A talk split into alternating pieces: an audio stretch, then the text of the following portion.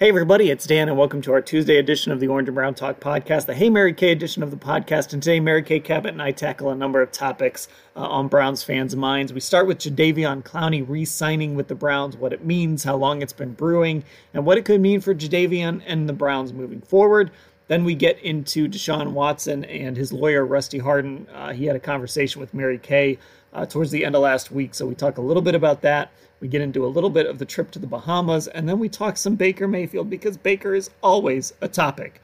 Now, if you're not a Football Insider subscriber, get subscribed, cleveland.com slash Browns, the blue banner at the top of the page to get a newsletter delivered to your inbox every single day, written by a member of our Browns reporting team, uh, access to exclusive stories on cleveland.com slash Browns, and you can become one of our text subscribers. Uh, remember, OTAs are starting this week. We're going to get to start watching practices. We're going to be texting some things out uh, as we're standing out there in Berea. So you want to be a Football Insider subscriber, and you want to start now. Cleveland.com slash Browns, the blue banner at the top of the page to get info and get signed up. Okay, here we go our Tuesday Orange Brown Talk podcast.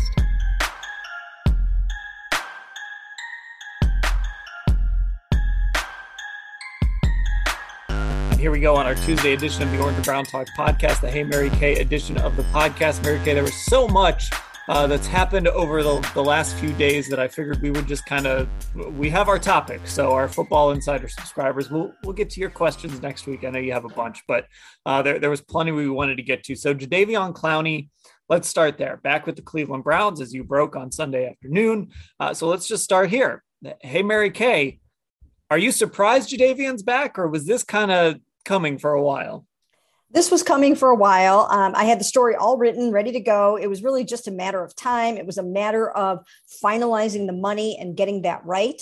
And he did have a couple of other opportunities, uh, but those were uh, multi-year opportunities in the 14 15 million dollar range total so i think for one season this was uh, his best chance. And then also, it gives him an opportunity to hit the market again at the end of next year.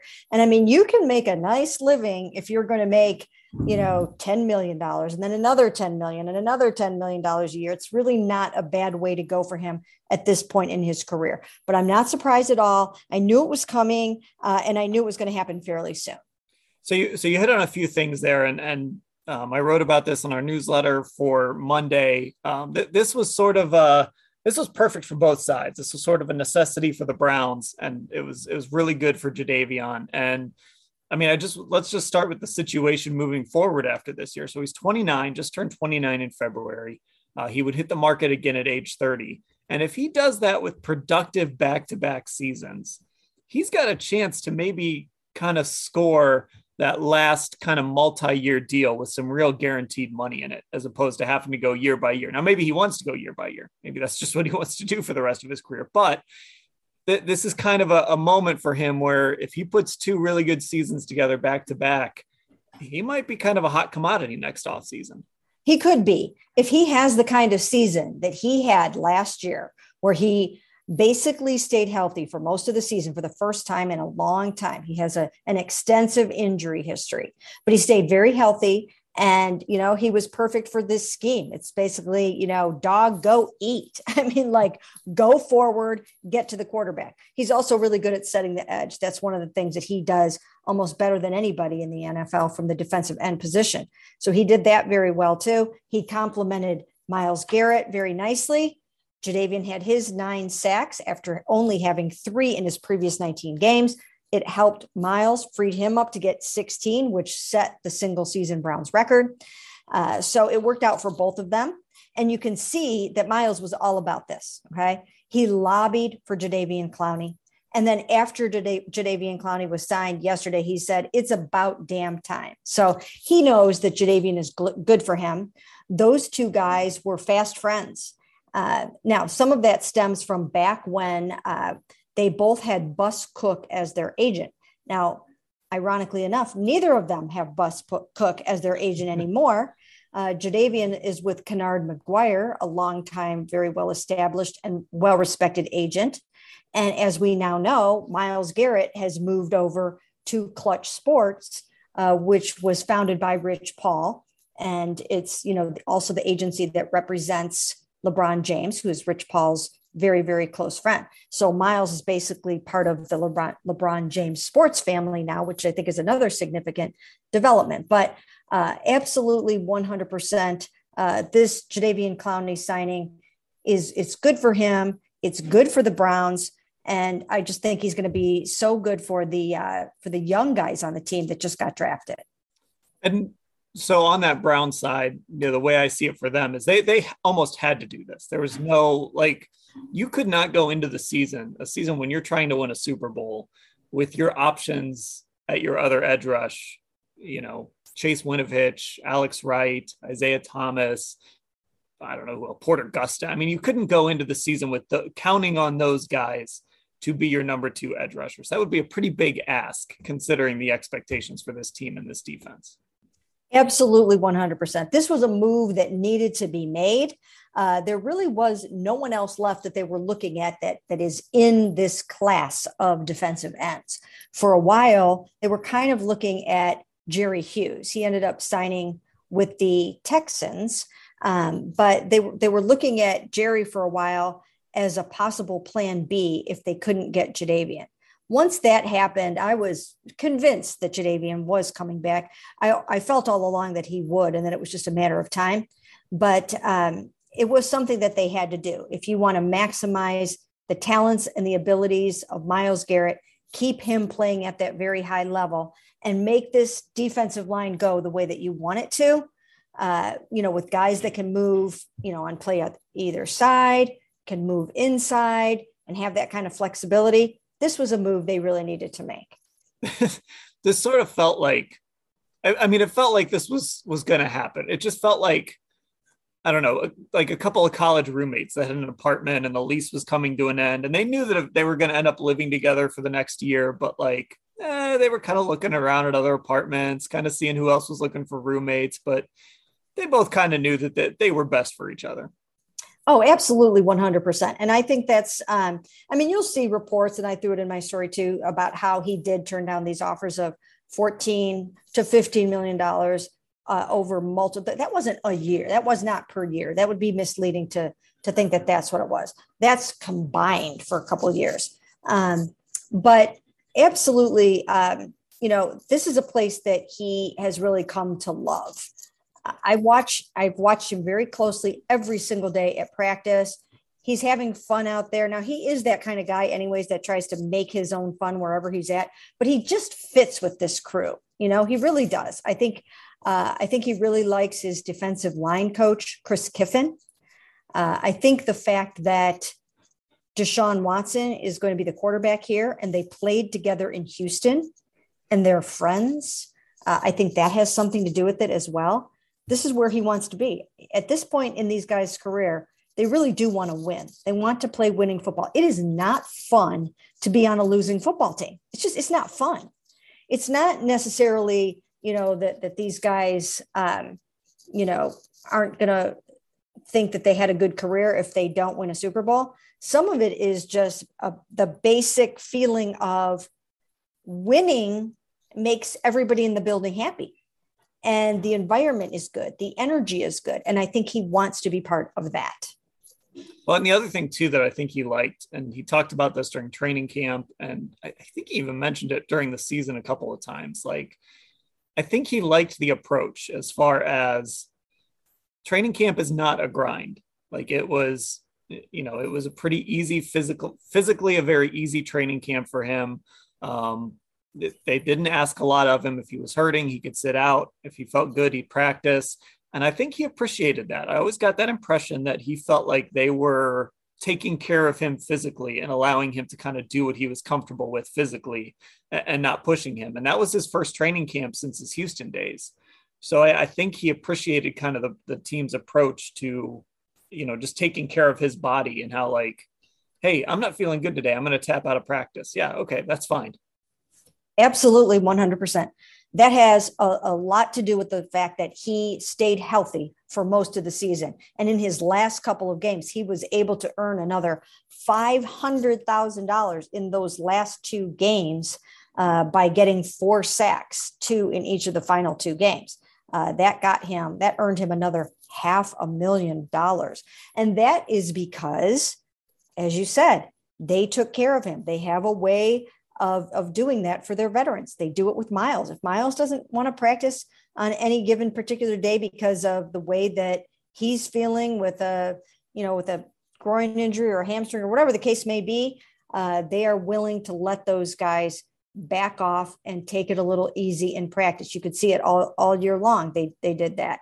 And uh, it's a good, sound strategy. And we've seen them do it with JC Tretter and other guys like that. They don't beat them up during the week. They let the young guys get those reps. So those young guys are ready too. And the older guys uh, are able to stay fresh and healthy, especially now in a 17 game season. Only missed three games last year, and I believe two of them were COVID. Mm-hmm. So only one with injury. Uh, and that yeah. was when his knee, knee flared up before the Chargers game. And then he played the rest of the year until COVID hit uh, in week 15, missed a couple of games there, but was back and finished the season, including those two meaningless games at Pittsburgh and Cincinnati. He was out there. Mm-hmm. And obviously, they weren't meaningless to him. You mentioned it. They certainly helped his pocketbook, but uh, he, he was out there. So certainly give him credit there. All right. Something else that happened uh, since the last time we talked is you spoke with Rusty Hardin, who, of course, is Sean Watson's attorney. And I just wanted to kind of get a feel for, you know, after your conversation, sort of what you took away from from talking to Rusty Hardin and, and what he had to say uh, to you when you guys spoke. Well, a couple of things. There, there were a lot of things that, you know, I, I tried to get in as many questions as I could in a very, very short phone conversation with Rusty, but I, I tried to cover as many bases as I possibly could. And I think, um, you know, the first thing is, you know, how did things go? Where did things stand with the with the NFL? So just quick update there. Uh, the NFL met with Deshaun Watson for three days in Houston last week, and uh, they talked to him as part of their ongoing investigation. When they were done with the three days, they told Rusty Hardin and Deshaun Watson they want more. They want to do a little bit more digging and they want to talk to him again. So they will speak to him again, probably when after they go out and talk to more of the accusers, is what I'm guessing, or do more due diligence and look more things up, whatever the case may be. So there will be another conversation, at least, or another series of conversations with Deshaun Watson. Uh, but the other part of that is uh, he was very adamant about the fact that he believes they want to wrap up their investigation and at least make some kind of a determination on the discipline in June or July. They don't want this going any further and having the Browns and teams and fans and everybody wondering is Deshaun Watson starting the opener or is he not? Uh, they want some kind of resolution on that as soon as possible. Of course, they have to do it sooner than later because there will be an appeal. I mean, I'm sure that whatever it is, uh, that Deshaun Watson is going to appeal that ruling, and that will also take some time. So uh, I think the uh, the vibe is to try to get this taken care of as soon as they can. Yeah, and, and that's really kind of the important point is for the you know just the outside of the legal stuff for the Browns, for fans looking to buy tickets, all of that stuff. They, they need to know. Like the Browns are going to want to know before training camp: Are we going to have our quarterback for the first four games, six games, however long, or do we have to get Jacoby Brissett ready to play? They're they're going to get Jacoby ready regardless but it, it would be nice to know if you're you know you're kind of getting him ready just in case or you're getting him ready because you need to know because you know he needs to start. Yeah i mean there are so many layers to this right now. There really are. Um, I feel like when I was back at the NFL owners meetings in March, talking to the Haslams and talking to other people involved with the Cleveland Browns, I sort of felt back then that they were feeling very optimistic about how long the suspension would be, that you know that that it would get over with you know in a relatively short period of time maybe six games something like that and that they would get that back down to the business of football and and try like heck to make the playoffs this year. Now i'm starting to to get the feeling that everybody's a little bit more concerned about where this is headed. Um, the trevor bauer suspension came out uh, from major league baseball. That was two years not that that should have any bearing on what happens in the NFL, but in the court of public opinion, it does. I mean, people will see that and think about that number, and the optics will be there if all of a sudden you're getting a four game suspension for Deshaun Watson. So there are so many layers to this, uh, but I do think that the NFL will try, even though it's going to be very difficult with so much still happening. I think they will try uh, to let the Browns and Deshaun Watson know what they're thinking uh, initially by June or maybe early July. should fans potentially brace themselves for a double suspension? Like, could the could the NFL say, "Hey, we're going to suspend you four games to start 2022," but then these civil cases play out next off season? Maybe he loses a few of them, and the NFL says, "You know what? Because of that, we should have suspended you eight games, so we're going to suspend you four more to start 2023." Is that possible? It is possible. Anything is possible in this in this case right now. Uh, if more information comes out, uh, if, if they see fit that you know maybe they didn't come down hard enough on him, or if the outcry is such that uh, you know they're they're getting hammered for what they did, I suppose they could tack something on at a later date. Uh, again, it's a complicated situation. The 22 civil suits will probably not go to trial at all until after this season. Now, the, the NFL is trying to uh, administer its own discipline independent of these 22 civil suits. So, if nothing else comes out and there are no more suits and there's no there are no videos and there's no more incriminating evidence than there is right now, I think they'll make their determination now and that will probably be it. But sometimes these things can take on a life of their own. And if more accusers start coming out publicly and, and being interviewed, and if anybody else comes forward, I mean, you know, you never really know uh, how something like that could go. But in a perfect world, I think the NFL would like to dole out the punishment now and be done with it. So the other part of this, of course, is uh, two of the accusers are going to go on HBO on Tuesday night, um, and they're being interviewed by Soledad O'Brien. The Browns open OTAs Tuesday will be out there on Wednesday. Uh, we don't know if we're going to hear from Deshaun Watson. So there's there's one of two things that happen here. Either Deshaun doesn't talk to us, which is weird, or Deshaun does talk to us, which is certainly going to be awkward. But I, I guess as I as I'm going through this, like this is kind of what the Browns signed up for. Like stuff like this to happen for HBO to say, hey, we're in, we're airing an interview with two of the accusers. It happens to be the day before media is going to be out at OTAs. You know, like good luck. That this is sort of what the Browns took on. Like whatever happens between now and however long, they they just sort of have to live with it. And yes, absolutely. This is what they signed up for. They knew that there was going to be uh, a, a, lot of negative press and a lot of um, very controversial situations going on for a period of time. Um, Tony Buzbee, the lawyer for the plaintiffs, is very strategic in his timing of things. So, knowing that OTAs are opening up, knowing that this is the first time that uh, practices are happening where the offense is going against the defense, and really football is starting in earnest on the field in Berea on Tuesday. Uh, the timing of the HBO interviews, uh, it's it's very very strategic and uh, so we'll, we'll have to see. You know, it's my understanding that um, that these are not going to be new voices. That these are voices that we've already heard from before.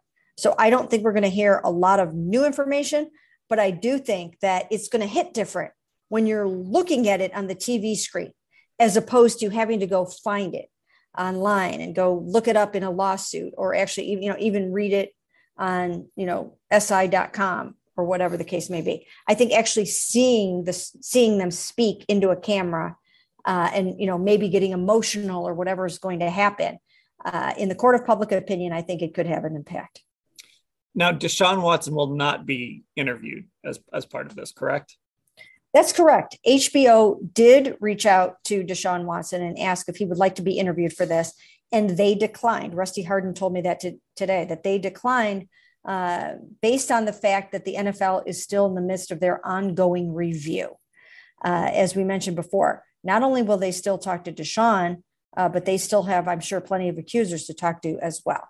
So while that's going on, he did not want to do anything to jeopardize the NFL investigation. And I think that's wise. I think that's a smart decision. You don't want uh, to try to make give the appearance that you're trying to sway the NFL one way or the other. You want to just let that play out. The bad part about that is the fact that his voice won't be represented. So these uh, accusers will be able to, you know, say what they want to, and unless HBO uh, takes it upon themselves to use some of Deshaun's words in the past, which they might. I mean, they might use clips of his press conference, his introductory press conference, where uh, he point blank said, you know, I, I've never done any of these things. I, you know, I, I've never disrespected a woman. I've never assaulted. I've never abused. I've never done these things. Uh, they might just go ahead and use those clips. Um, I mean, Tony Buzbee did say today in his statement that they were dogged in their pursuit of fairness. So we'll we'll have to see if that's you know if that's what it seems like. Now I do know that one of Deshaun's lawyers, Leah Graham, spoke today on the phone with HBO for about eight minutes, and uh, they're not sure if HBO will incorporate or use any of her comments in the piece. But short of having Deshaun there, at least one of his lawyers has responded to some of these allegations. Okay, so uh, look, this is just an ongoing uh, situation that mm-hmm. we're going to keep tabs on, and it's like I said, this is what the Browns signed up for. This they knew they knew what they were getting into when when they made this move, and look, they know why they're doing it because we're going to talk about another quarterback here in, in a little bit in the second half of the of the podcast, and that's a big reason why Deshaun Watson is here. So we'll take a break, and when we get back, we're going to look at what Deshaun was up to this past weekend. Hey, it's Kaley Cuoco for Priceline. Ready to go to your happy place for a happy price? Well, why didn't you say so? Just download the Priceline app right now and save up to 60% on hotels. So whether it's Cousin Kevin's Kazoo concert in Kansas City, go Kevin, or Becky's Bachelorette Bash in Bermuda, you never have to miss a trip ever again. So download the Priceline app today. Your savings are waiting Go to your happy place for a happy price. Go to your happy price, Priceline. And we are back on the Orange and Brown Talk podcast. So, back to the football side of things, Mary Kay. The Browns uh, took a trip to the Bahamas, the Browns offense on Deshaun Watson's dime. And I'm looking through this photo that Deshaun put up on Instagram and I can't identify everyone, but I see Harrison Bryant, Nick Harris, Jed Wills, uh, Jakeem Grant, Nick Chubb, David Njoku was there, uh, Joel Bitonio and Wyatt Teller, Anthony Schwartz, and a good number of people. It looks like about 20 ish, 20 to 25 offensive players made the trip to the Bahamas with Deshaun Watson. Yeah, I mean, uh, he he put his money where his mouth is in this one. Really, I mean, he invited all of these guys to the Bahamas. He chartered a jet. Uh, he had it so that they were he you know he paid for a private group breakfast and for private group dinners. They worked out each day on on a nearby football field, and he really wanted to get away. You know, he did not want it to be anywhere uh, close by where it was just sort of ordinary. He wanted it to be special. Uh, and I think part of it is, and I don't know because we haven't asked him this yet, but I think part of this was sort of uh, almost in a in a way saying to his teammates, "Look, I know I'm asking a lot of you. I know that you are going to be asked a lot of questions. I know that there are going to be a lot of distractions, and also uh, I'm asking you to believe that I'm not the person." that you will read about in these lawsuits. And therefore, uh, I want to show you how committed I am to all of you and to this football team and to this city.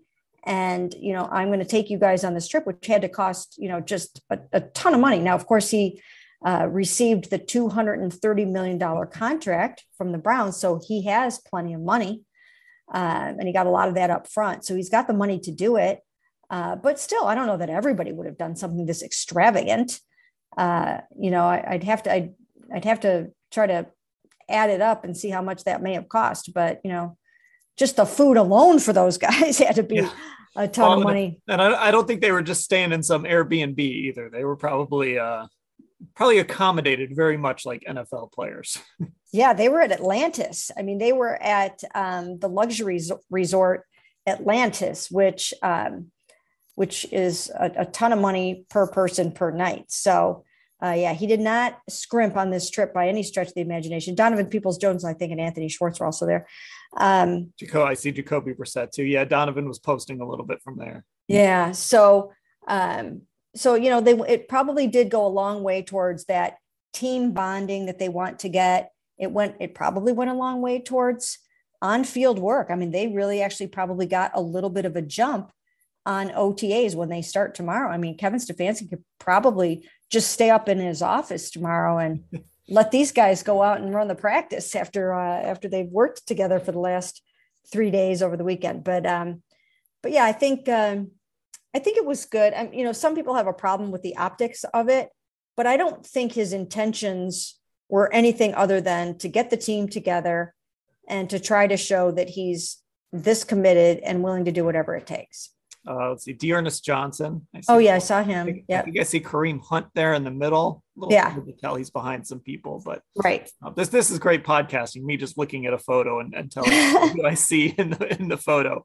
But anyway, um, yeah, I mean, look, the the optics are certainly not ideal, but again, this kind of goes back to like this is the situation, right? There's football happening simultaneously with um, with all of these allegations and these court cases proceeding. This is sort of the the line that we walk moving forward. It's like, I mean, we're going to be watching a football practice on Wednesday. Yes, we are be, going to be watching a football practice the day after uh, these women give their interviews on Tuesday night. And as you mentioned, we don't know if Deshaun's going to be made available to us or not. If he is, obviously we will be asking him about that. And uh, and that's the way it's going to be for a while. And as they move forward another part of when i talked to uh, rusty hardin was the fact that uh, he did say there are still no settlement talks in the offing. And so at this point he still has no plans to settle uh, these 22 civil suits and you know again the suits probably won't go to trial until after the season but for as long as they're all out there, this is going to be the story that continues to give. It's not going to go away. Even, even when those civil suits are resolved or settled or whatever happens, this is going to be part of Deshaun's Watson's narrative throughout his entire career. It won't necessarily always be this big of a distraction, but he will always be synonymous with all of this. Yeah, I mean it's it's just part of, of everything we talk about with him on the field, off the field. It's it's going to involve this to some degree, as we've seen, you know, honestly, as we've seen with other players in other sports and football, and you know, you know, ugly stuff happens, and sometimes it defines the player. Sometimes the player moves past it. We don't know how that's going to play out with Deshaun, but um, again, that's sort of the awkward thing. They were in the Bahamas they're playing football, and now we've got two accusers talking to HBO. It's just going to be a weird sort of ping pong back and forth. Okay, let's talk about Baker Mayfield. Why not? Uh, mm-hmm. So Baker Mayfield still a member of the Cleveland Browns as OTAs get started this week. Uh, minicamp, mandatory minicamp is not for another month. What, what's the latest, I guess, on Baker Mayfield? Has there been any movement as far as Baker Mayfield no longer being a Cleveland Brown?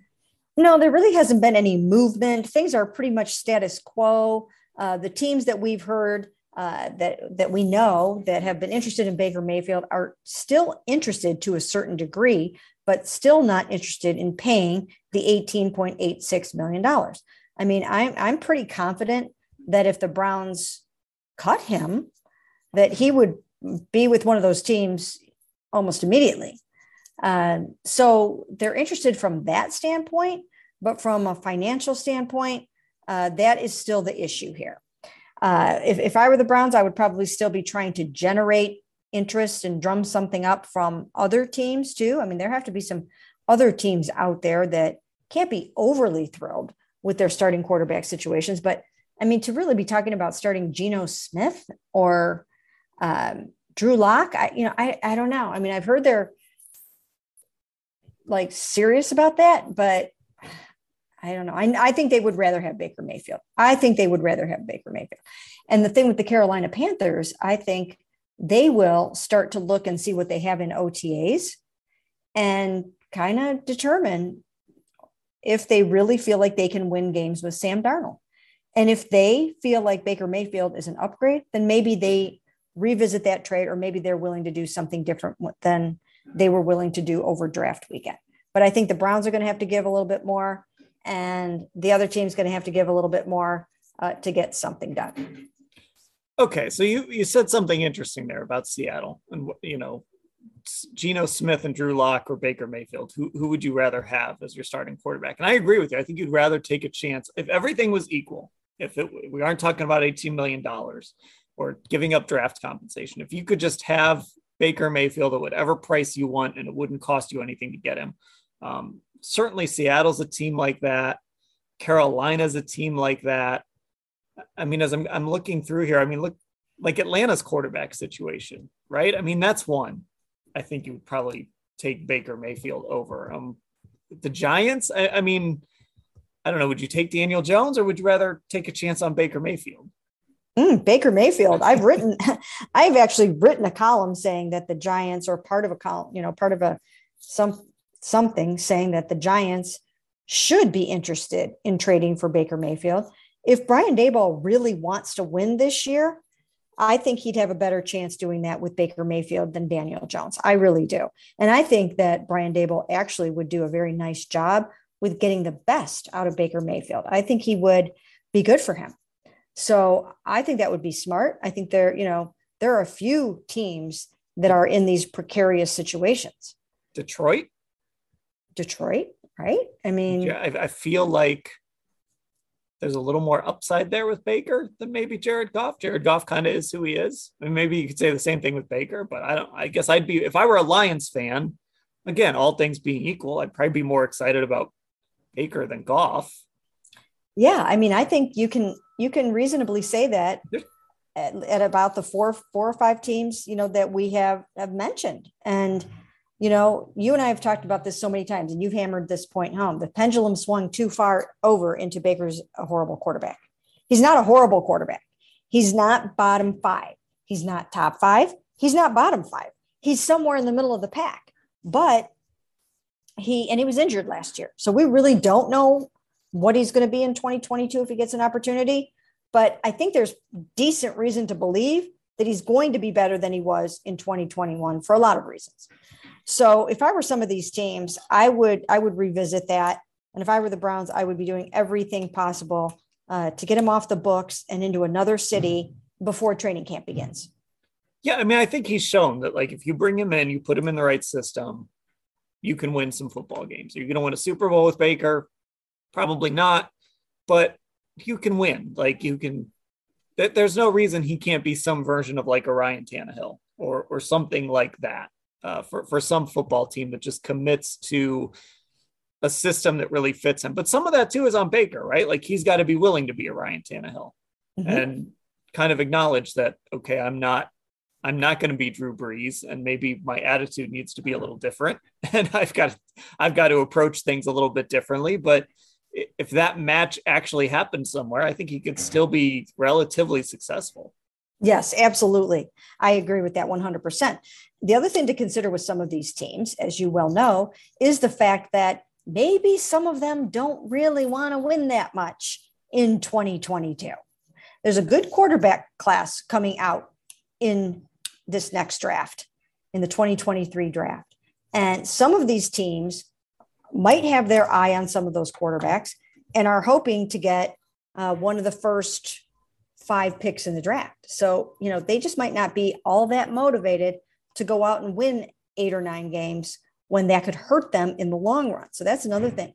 Uh, I actually there's there's part of me that thinks his best chance would be if a team suffer a good team, if a, a playoff contender loses their starting quarterback and doesn't have a starting caliber backup, that is, I think, the best chance for him to find good work, a good home, a good, a good opportunity, and for the Browns to get the most out of Baker Mayfield in, in trade terms. Okay, there's one other question I want to ask. I was looking through um, a couple of questions that were sent in to us, and we touched on most of what people wanted to get to. Uh, but there is one thing, and this kind of goes back to Jadeveon Clowney. Um, and the question is I got it. Well, I can't find it here, but I saw it, so I kind of know what the gist was. It's basically, hey, Mary Kay, can the Browns get by at this point without adding another veteran wide receiver or defensive tackle? Yes, as far as the defensive tackle, I think they'll be okay there. Uh, but as far as the veteran number two receiver, uh, I'm still in the camp that they need that. I don't have any idea right now if that's what they're planning to do, but that's what I think they need to do. Uh, I don't think it can be Amari and just then all these young guys. They need at least one other good proven receiver. And I'm sure they're looking at their pass catchers globally. Like they've got David Njoku and they've got Harrison Bryant. And so it's not like it's just Amari and then nobody with any experience. They're probably going to get the ball a lot to David Njoku. But I still think from a number two receiver standpoint, I'm out there looking at those guys. I would probably take a look at Will Fuller. I would take a look at, at T.Y. Hilton. I would take a look at Cole Beasley and some of those guys. Excuse me. So I think this there's construction going on outside my house. I think it's it's getting in my lungs right now. But um anyway, so I would do that. I would add the number two receiver and uh and just kind of have that insurance against some of these young guys not being ready for that yet.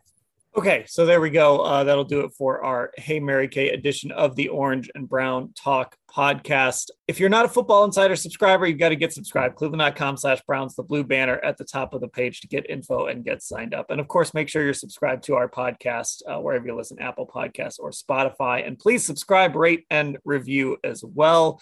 Uh, Mary Kay, I'll say I'll talk to you later. I'm not sure if you are in any state to respond as you deal with the uh, the fallout from the construction outside of your house. I'm I'm okay. I'm gonna make it, Dan. All right. Well then, Mary Kay, I will talk to you later. Okay, sounds good. Thanks.